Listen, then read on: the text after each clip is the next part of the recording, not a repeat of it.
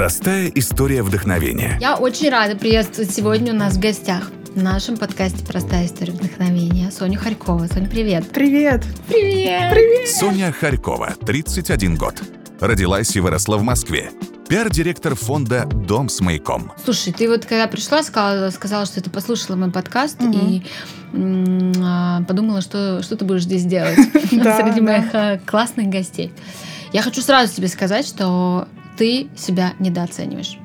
Потому что твоя история абсолютно вписывается в нашу концепцию даже больше, чем, наверное, процентов 50 наших гостей уже пришедших. А, начнем мы, как всегда, мы начинаем а, с традиционного вопроса. Какой ты сама себя помнишь в детстве? А, Я себя помню в детстве очень счастливой. У меня было очень счастливое детство, и я за него дико признательна своим родителям.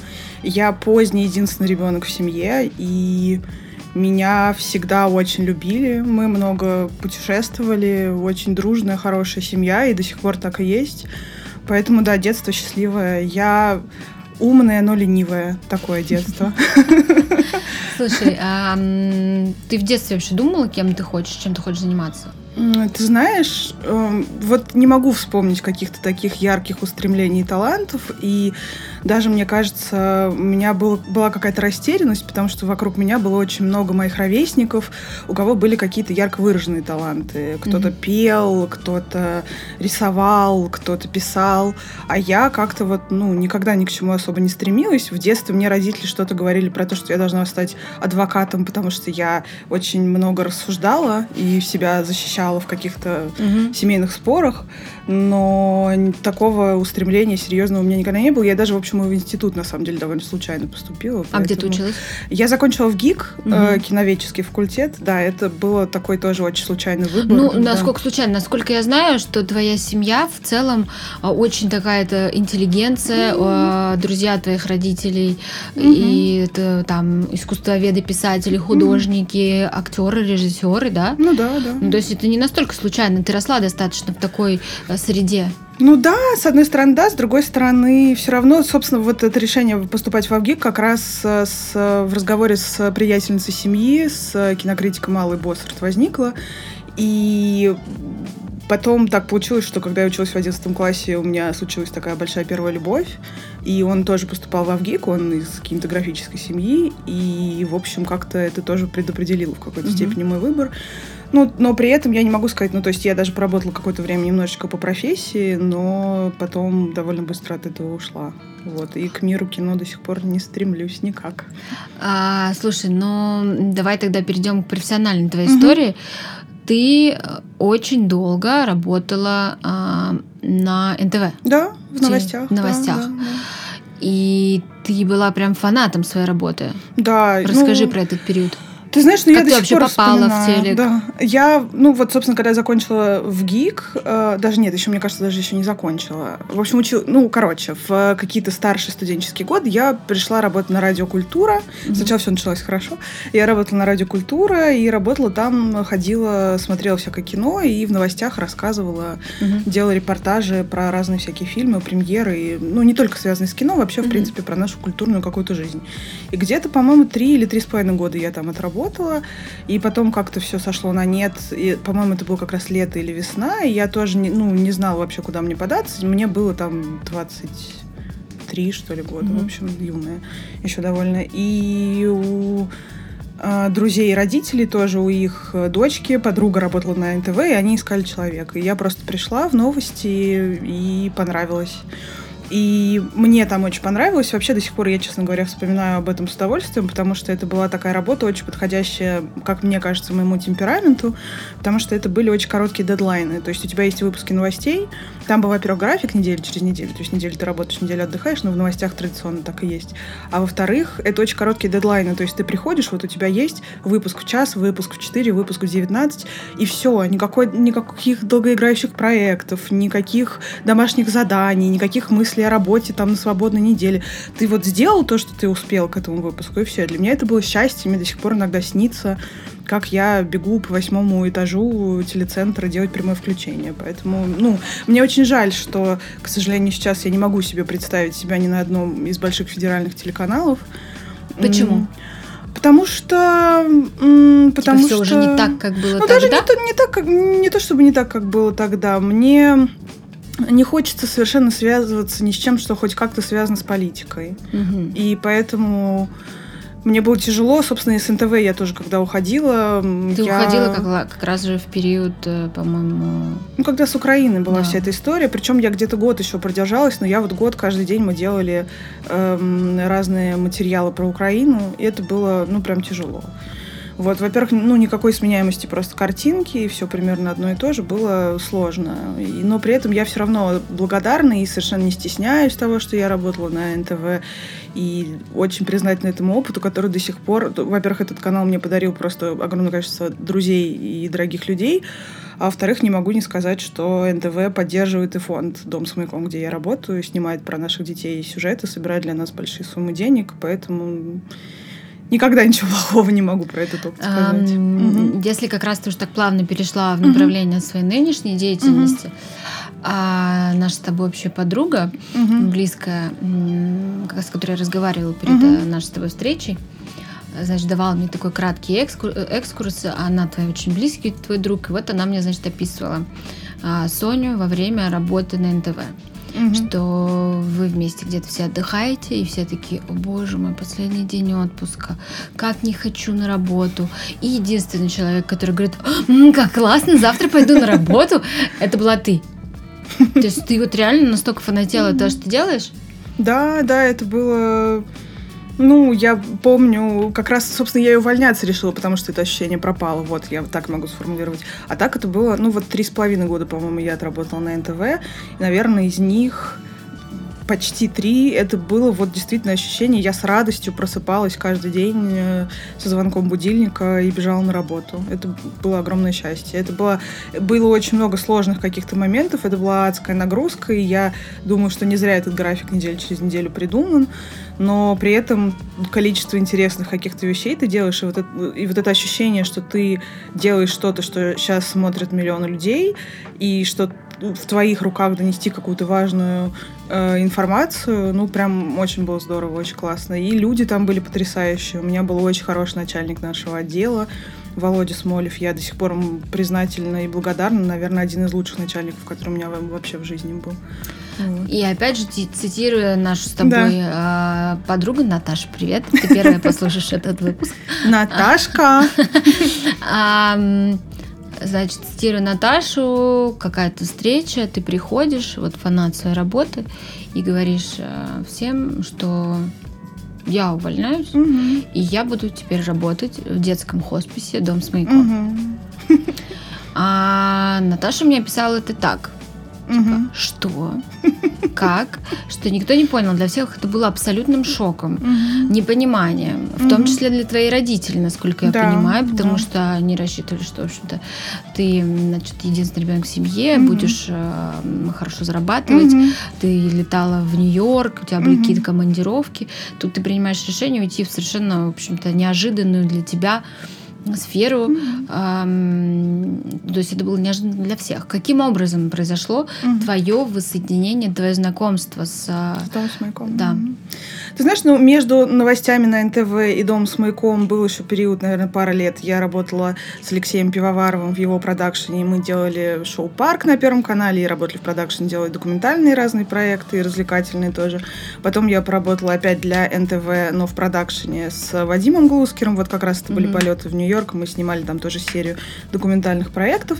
И поскольку это была проектная работа, она в какой-то момент закончилась, случилась какая-то пауза, и я тоже внутренне как-то оказалась на каком-то перепутье, и я вообще не понимала, что мне дальше делать. Отправляла в разные-разные места свое резюме. И это был вообще первый мой опыт такой в жизни, потому что я до этого всегда приходила на работу, ну, либо кто-то звал, либо приглашал, либо по знакомству. А тут как-то вот такая, такая случилась какая-то пауза. А, Один мой друг э, хотел меня устроить к себе в очень-очень хорошую фирму на очень хорошую работу. Я пришла на резюме, ну, на резюме, еще раз. Один мой друг хотел меня устроить, да, на, в свою фирму на очень хорошую, классную, интересную работу, совершенно не связанную никак ни с телеком, ни с благотворительностью. Я пришла на собеседование, абсолютно его провалила. Мне сказал, я до сих пор признательна очень человек, который это собеседование проводил. Он сказал, что, слушай, дорогая моя, ну, э, если там 10 лет назад ты, наверное, кого-то могла обаять э, своим там умом, интеллектом, обаянием, опять же, то сейчас тебе уже по 30, и надо, в общем, было лучше готовиться вообще к этому собеседованию, поэтому mm-hmm. пересмотри вообще взгляды свои на жизнь. Ну, не так это было сформулировано, но я ну, так восприняла, такой. да. И это было какое-то ощущение такого дна, от которого захотелось оттолкнуться, а я, в общем, давно довольно наблюдала за э, Лидой Маниавой, за директором фонда «Дом, Дом с маяком». Тогда она была замдиректора хосписа «Дом с маяком». И следила очень плотно, читала ее в Фейсбуке и отправила туда свое резюме. Как-то вот почему-то мне пришло... Ну, то есть как, я еще ходила на психотерапию, и мы обсуждали тоже с психотерапевтом, что мне очень нравится Эм, я, сейчас, конечно, это прозвучит очень как-то, как будто я себя очень хвалю, но как будто бы мне нравится помогать. И иногда эту помощь я даже навязываю людям, которым она не нужна, потому что я испытываю приятное ощущение, когда я кому-то помогаю. И вот мы подумали, что может поискать какую-то работу, связанную с этой помощью. Я вообще резюме отправляла на координатора семей, фонд это человек, который все время, все время на связи с семьей и абсолютно за всеми их нуждами, связанными с ребенком, следит. И у него сейчас, по-моему, до 25 семей, тогда бывало и больше одновременно. Ну, в общем, это самое-самое тяжелое, мне кажется, в фонде работы. И это люди, которые практически круглосуточно работают. И, в общем, я пришла на собеседование, и мне говорят, ну, какой из вас координатор, а вот у вас такой опыт в СМИ. Не хотите ли вы в пресс-службу к нам прийти? И я пошла, да, на очень небольшие относительно моей до этого зарплаты деньги. Но, правда, я, в общем, признательна Дому с маяком за то, что у нас если ты хорошо работаешь, это ценится, и зарплаты поднимают. Да. Конечно, они ниже, вероятно, рыночных коммерческих каких-то зарплат, но все равно, в общем, грех жаловаться. Слушай, ну... А Могло ли повлиять, что ты пошла на эту работу, отсутствие у тебя семьи и детей? Хм, ты знаешь, ну, наверное, да. Наверное, могло, я не знаю. Хотя у нас есть, опять же, на работе люди, их, наверное, даже большинство, хотя, не знаю, никогда не, не думала об этом статистически, у которых есть семьи, у которых есть дети, которые все равно себя целиком или там, может быть, сохраняют себя получше, но все равно очень много себя отдают нет, работе. я не к тому, да. что типа ты бездетная, поэтому ты, у тебя много времени. Нет, я к тому, что э, когда мы говорим детский хоспис, мы, ну, говорим о неизбежной смерти ребенка. Это одна из самых страшных тем для родителя, когда ты становишься родителем. А, я вообще слабо себе представляю это.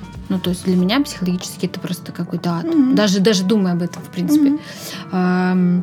Поэтому вот могло ли это стать причиной, что у тебя какое-то бесстрашие? Типа ты особо, знаешь, не испытала там еще каких-то э, чувств угу. материнских. материнских. Ты знаешь, да, я об этом думала. Я думаю, конечно, безусловно, во многом. И часто, когда я рассказываю про хоспис или про работу, или вообще про как- как-то про свою жизнь, я все время говорю, что вот у меня нет детей, поэтому я не знаю, и правда не знаю.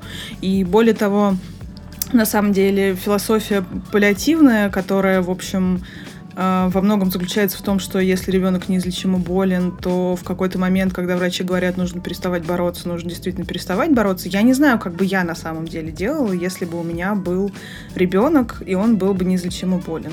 Я не знаю, может быть, я тоже бегала бы по колдунам, по каким-то, по знахарям, там, и так далее. Хотя сейчас я со всей ответственностью заявляю, что это не выход, и нельзя этого делать ни в коем случае, ну, как мне кажется. Но я говорю, я не знаю, что бы я делала, если бы у меня был ребенок. Вообще, я тебе могу сказать, да, наверное, это тоже влияет, потому что, например, вот я знаю, есть прекрасный фонд «Старость в радость», и они занимаются пожилыми людьми, и вот эта тема из-за того, что у меня, в общем, родители уже не самые молодые, хоть они и бодрые, прекрасные люди, э, для меня эта тема совершенно невыносима. Я не могла бы ни в коем случае работать с темой одиноких брошенных стариков. У меня просто ну, перехватывает дыхание, когда я читаю mm-hmm. вообще про это, про дома престарелых, про людей, которые никому не нужны, несчастные, один... Вот это вот просто потому что ну, э, ты говоришь, вот там дети, которые умрут. На самом деле в хосписе достаточно много детей, про которых мы не знаем, э, сколько они проживут, да, то есть это же не только онкологические ребята, которые к нам чаще всего попадают уже в таком совсем тяжелом состоянии. У нас есть дети, которые годами живут под опекой хосписа, которым нужна, безусловно, паллиативная помощь, их диагноз неизлечимый, но это не значит, что они в ближайшее какое-то время умрут. И медицина же тоже развивается одновременно с их жизнью. Вот у нас появилась отдельная программа помощи молодым взрослым от 18 до 25 лет. И, собственно, многие ребята, которые в нее попали, про них э, когда-то, когда они были маленькими, им ставили диагнозы, никто не думал, что они до этого возраста доживут. Вот.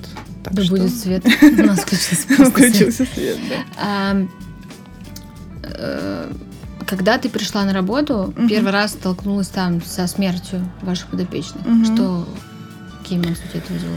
Ты знаешь, ну, когда первый раз умер какой-то ребенок, которого я лично знала, э, это было достаточно тяжело. Да, есть э, вообще вот один есть человек, э, с которым мы очень коротко были знакомы, наш мальчик подопечный, он был подросток, у него была онкология, он очень был классный. Мы не были какими-то близкими друзьями, потому что моя профессия и моя работа в хосписе не предполагает э, такого тесного, тесного общения контакта. с семьями. Да, мы видимся на мероприятиях, и когда я приезжаю с журналистами делать какие-то материалы про ребят, но тут как-то меня это невероятно просто задело, и я вот плакала, когда умер этот мальчик, и как-то меня очень всколыхнула его смерть.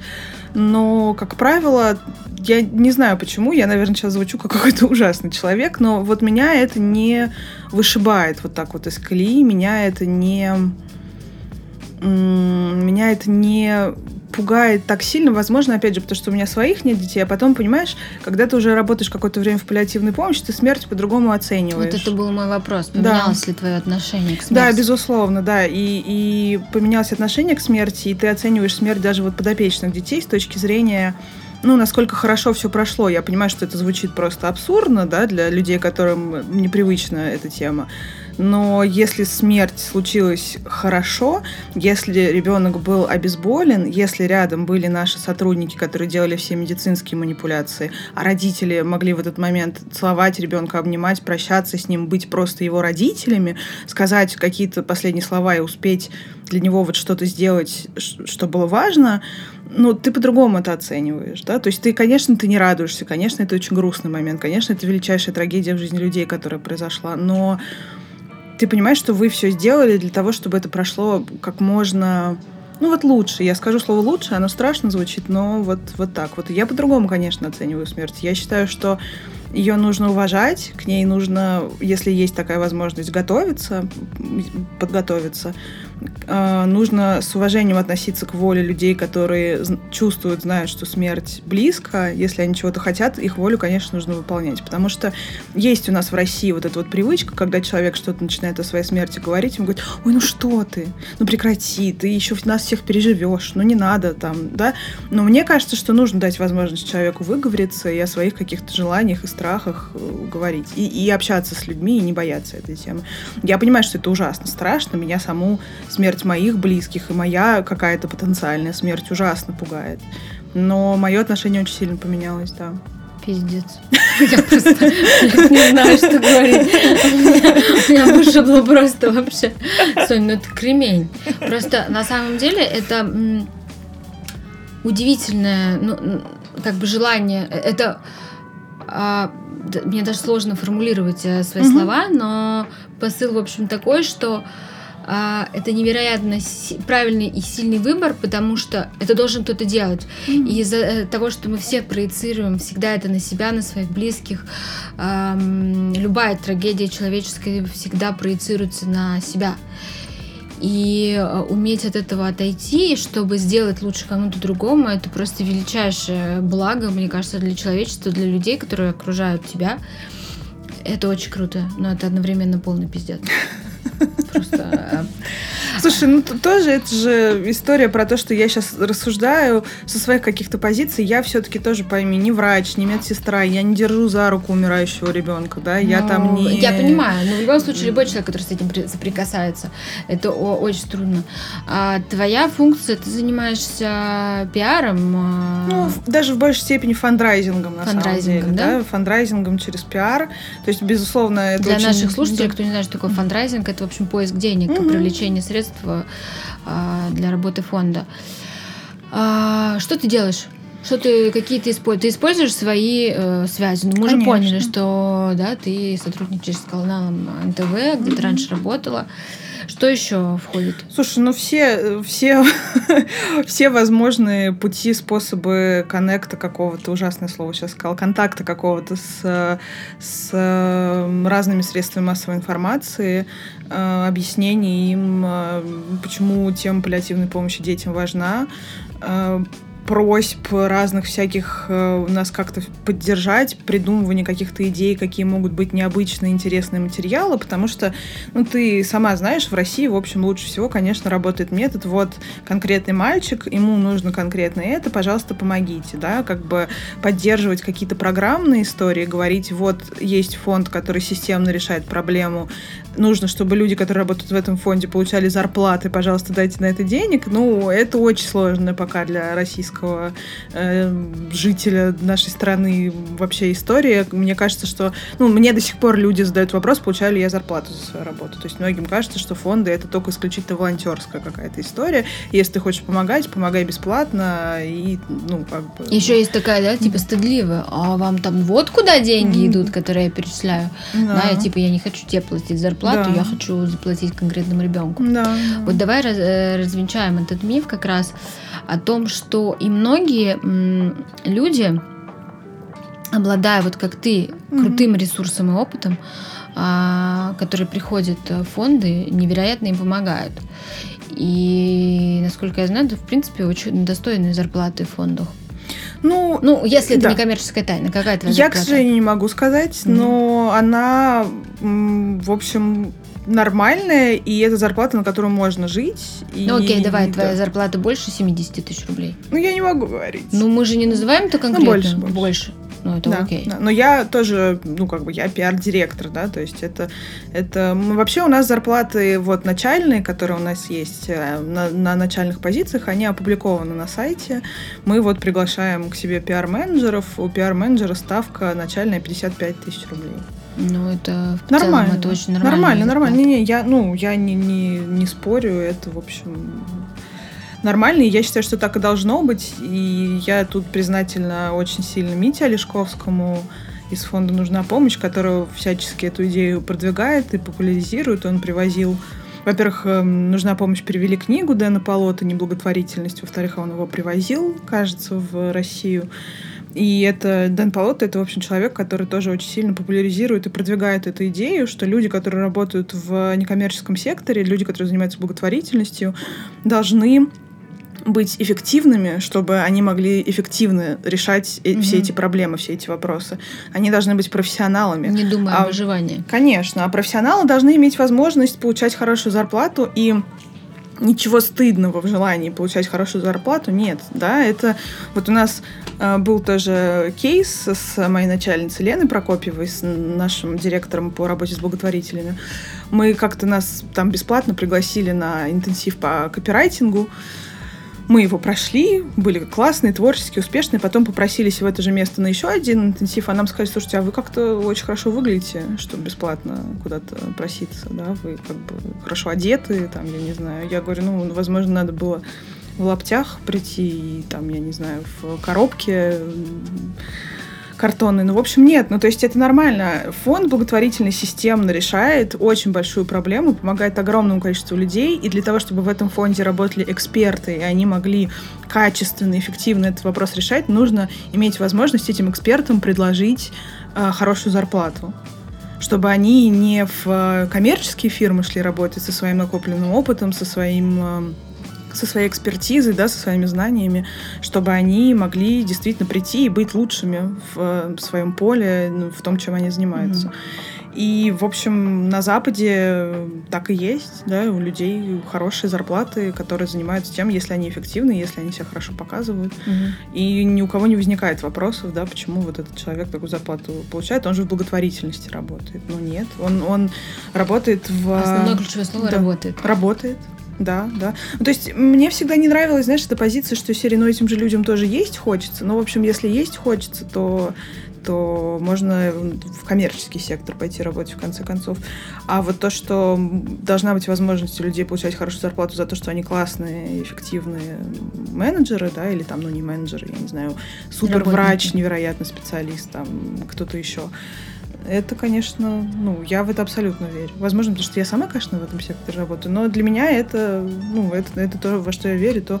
Я понимаю, что это очень сложно, наверное, объяснить. Я понимаю, что в основном в России люди, которые жертвуют деньги, это, как правило, вот тоже зрители телеканала НТВ. Это кто? Это же не сидят миллионеры, да, за экранами и не жертвуют по 50 рублей. По 50 рублей нам присылают бабушки, дедушки, женщины, э, домохозяйки, которые смотрят днем телеканал НТВ, да, ну... И понятно, что у многих из них э, зарплата даже, возможно, ниже, чем фонд, э, чем Но раб- бабушек, работников фонда. точно Да, намного да, ниже. да. Но при этом пенсии. это все равно, понимаешь, это созна... осознание должно быть, что ты вкладываешься в системное решение проблемы. Ты даешь деньги людям для того, чтобы они эту проблему решили. Да? И понятно, даже я встречаю все время комментарии, что зачем вообще нужны эти фонды, это все какие-то мошенники, нахлебники, там, я не знаю, грантоеды, кто-то еще. Если можно, вот лично дать семье просто деньги, чтобы они сами там себе что-то сделали, помогли. Но фонд же выполняет экспертную э, работу, да, то есть это оценка того, что действительно подопечному фонду необходимо, а что нет. Это обезопашивание, обезоп... не знаю как, в общем, обезоп... можно обезопасить семью от того, что к ним начнут ломиться всякие, опять же, мошенники, какие-то знахари, какие-то еще люди. Ну, то есть фонд становится экспертом в этой области. И люди, которые там работают, чтобы они были клевыми экспертами, конечно, им нужно достойную зарплату платить.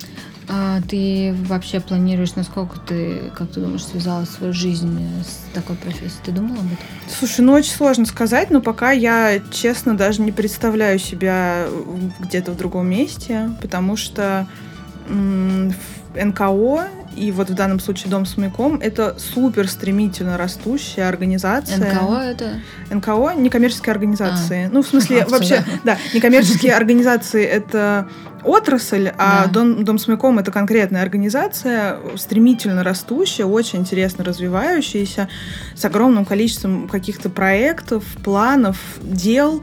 И я, правда, не вижу пока никакой другой отрасли, где можно было бы вот так мне, по крайней мере, себя применить, да, свои какие-то знания, там, может быть, умения. И для меня это дико интересно, и есть у меня и, безусловно, какие-то амбиции с этим связаны. Какие?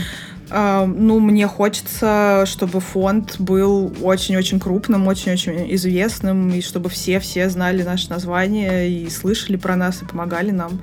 Амбиции не мои лично, я, ну, вообще очень пугает меня то, что даже то, что я пиар-директор, у меня адский синдром самозванца в связи с этим. Я все время жду, что вот-вот меня разоблачат, что вот-вот придут люди и скажут, о, господи, это вот она вот, вот она вас обманывала все эти годы, что она пиар-директор, ну, понятно, ну, вот такое ожидание.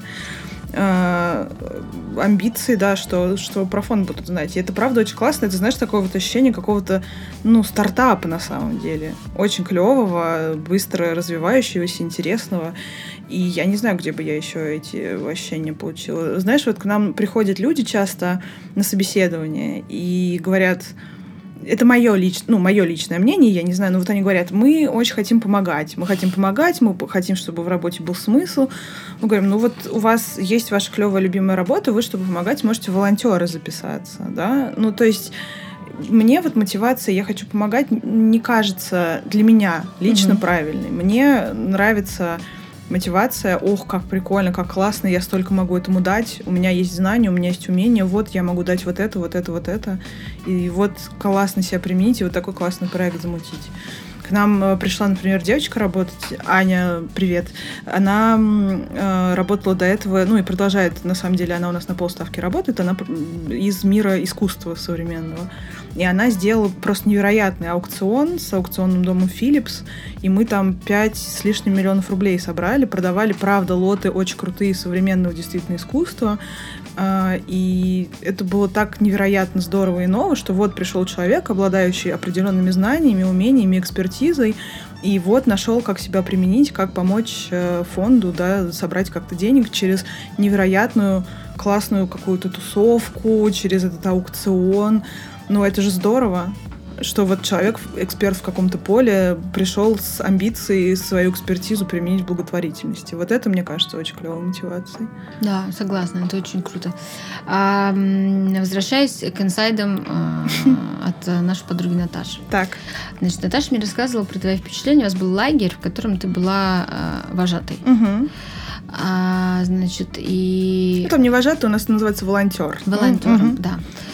А, соответственно, и ты поделилась своим впечатлением, что угу. все эти дети, они а, над каждым ребенком а, просто с нее сдувает пылинки. Угу. Он в центре внимания всегда. Угу. Тут они все оказались вместе, в, в общем, и не каждый из них не центр вселенной. Угу. А насколько было сложно тебе объяснить им это?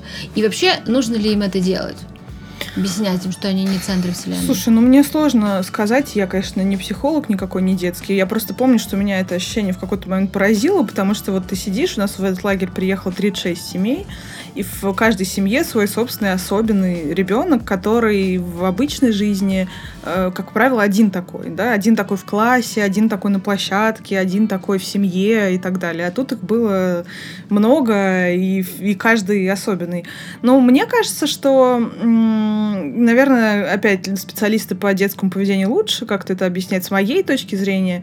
Э, мне, ну, то есть я никак им это не объясняла, мне кажется, они сами это поняли просто в какой-то момент. Они смотрели на все это, на весь этот окружающий мир, видели, что, в общем, ну, всем внимание какое-то нужно, и как-то сами к чему-то стали приходить. Эм, я как волонтер, наверное, чужого ребенка не воспитываю, мне просто...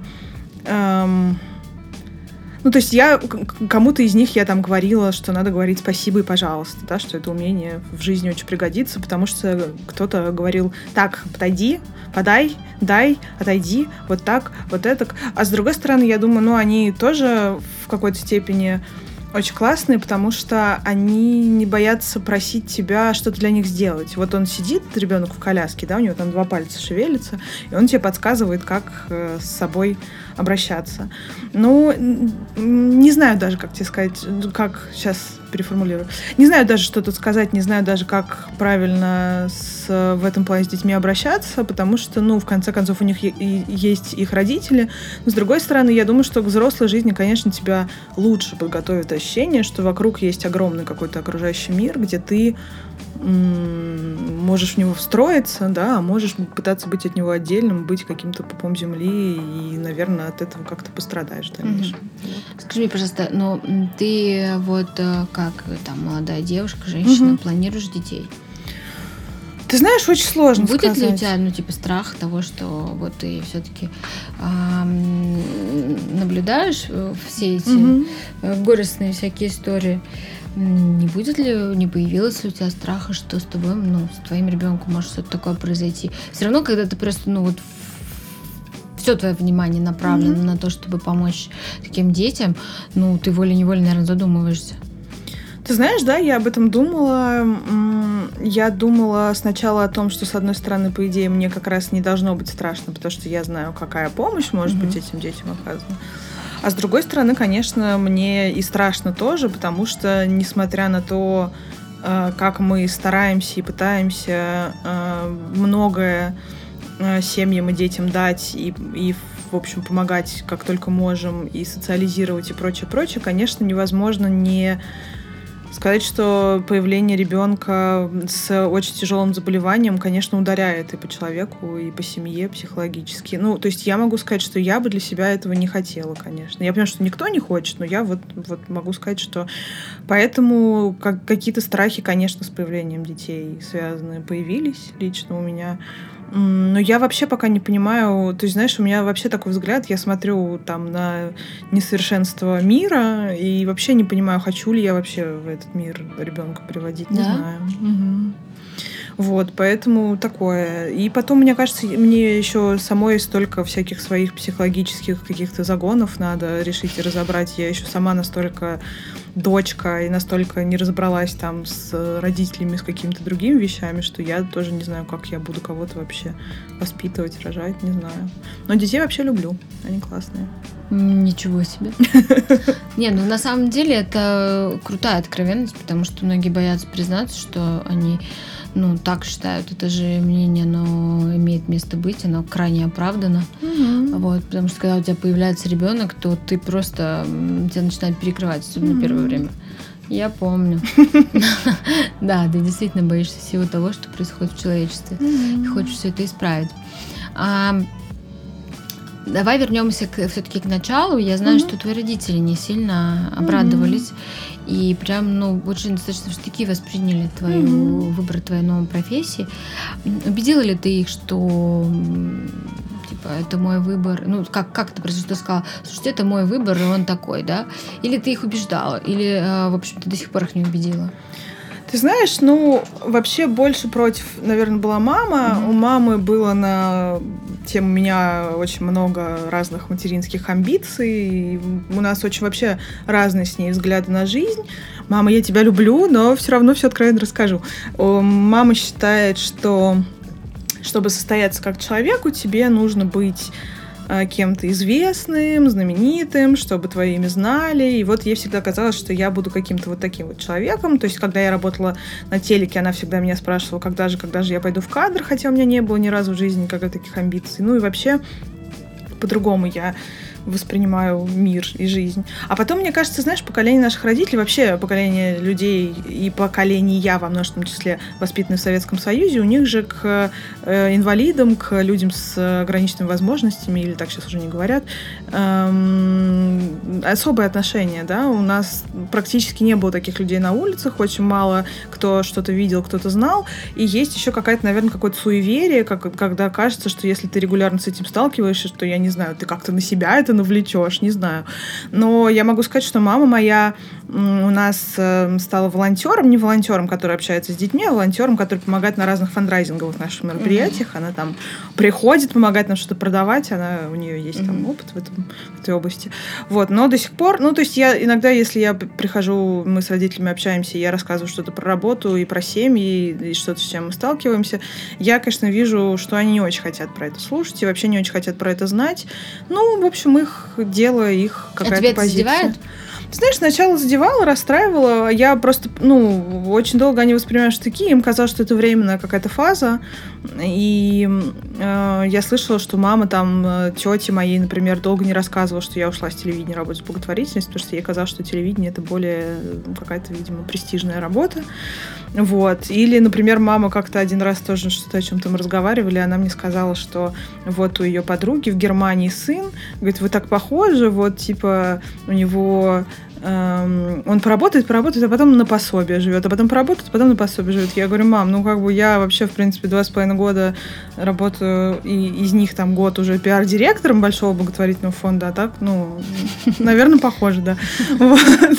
Ну, в общем, да, такая, такая история, но, ну, да, какой-то вот такой, какой-то безусловной поддержки я не ощущала, но то, что я недополучила в этом плане семьи, я сполна получаю от друзей, то есть такой вообще сумасшедшей какой-то поддержки, которую я от них вижу, я даже себе представить не могла. И они делают тоже, как могут, участвуют вообще в жизни фонда и делают какие-то мероприятия. Вот буквально на прошлой неделе там мой близкий друг делал у себя в компании мероприятия. Мы собирали деньги в пользу фонда. Они приходят на всякие наши фандрайзинговые тусовки. Одна моя подруга там на нашей э, барахолке, где мы продаем дизайнерские вещи в пользу детского хосписа, купила там за очень большой большие деньги платье от Ульяны Сергеенко. Ну, в общем, ну, не знаю, это какая-то очень крутая поддержка, и когда мы разговариваем, общаемся, они поддерживают просто невероятно меня, и я поэтому как-то все-таки не совсем где-то на краю пропасти какой-то стою и сомневаюсь там, да, потому что, ну, поддержка семьи, это же тоже важно. Ну, и родители тоже, я вот говорю, мама как-то начала, в общем, тоже с нашими ребятами тусоваться, увидела, что у нас работают классные люди, а не те, кто там где-то в других местах не прижились, как ей, наверное, казалось. Вот, и взгляды свои потихонечку меняет. Скажи мне, пожалуйста, как часто ты сталкиваешься в своей работе с, ну, с отказами? Или, например, вот как ты когда-то сказала, что а зачем там этим детям собирать? Ну, типа, какой смысл? Угу. Да, какие-то такие вещи. Если ты с ними сталкиваешься, то вот э, чувство справедливости в тебе, там, типа, так нельзя. Чувство ненависти к этим людям. Угу, Какого ну... хрена вы такие мудаки? Вот. И как вообще ты реагируешь? Бывает ли такое? Ты знаешь, у меня вообще в последнее время началась какая-то, наверное, совершенно неправильная нетерпимость вообще к людям, которые хорошо живут и ничего не делают для благотворительности. Я понимаю, что это супер неправильно, и каждый имеет право жить вообще полностью, как он хочет, но если это какие-то люди там из моего ближайшего или более-менее там в нескольких эм, приближениях окружения, то меня это прям раздражает. Я борюсь с собой, конечно, ну да. А то, что ты говоришь, если говорят, например, что этим детям нельзя помочь, да, там, зачем им собирать деньги или что-то еще, ну, мне кажется, что очень много сил и энергии ты потратишь, если будешь объяснять каждому. Но моя работа во многом в том и состоит, чтобы, в общем, как бы показывать и сюжеты, и жизнь этих семей, и рассказывать вообще, что мы делаем, как мы помогаем, и как эти семьи тоже могут максимально полноценно, если это возможно, жить. А, и через эти сюжеты, через э, материалы разных СМИ все-таки менять, сдвиг какой-то делать в сознании людей. Вот я даже могу сказать, нам еще помимо НТВ помогает, например, телеканал «Домашний». Они каждую неделю крутят ролик про одного какого-то нашего ребенка. Это адресный сбор.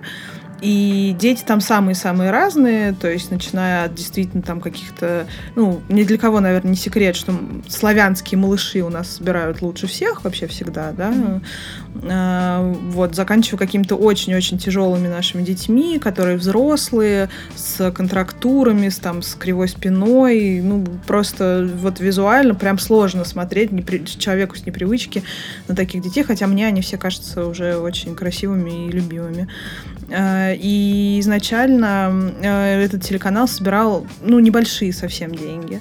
А потом, видимо, зрители канала «Домашний» привыкли и стали смотреть, и, и просто сборы увеличились в разы, в разы, в разы, в разы. И, видимо, человеку, если регулярно показывать, да, что вот есть такая жизнь, вот она существует, он начинает к этому привыкать, и идея, что семье можно помочь, несмотря ни на что, несмотря на то, что этот ребенок не встанет, не пойдет, не станет доктором наук, не защитит диплом, да, там, э, все равно помощь нужна, и качество жизни это тоже важный разговор. Ну, то есть мне кажется, что это просто что-то, о чем нужно регулярно и часто и много говорить и рассказывать.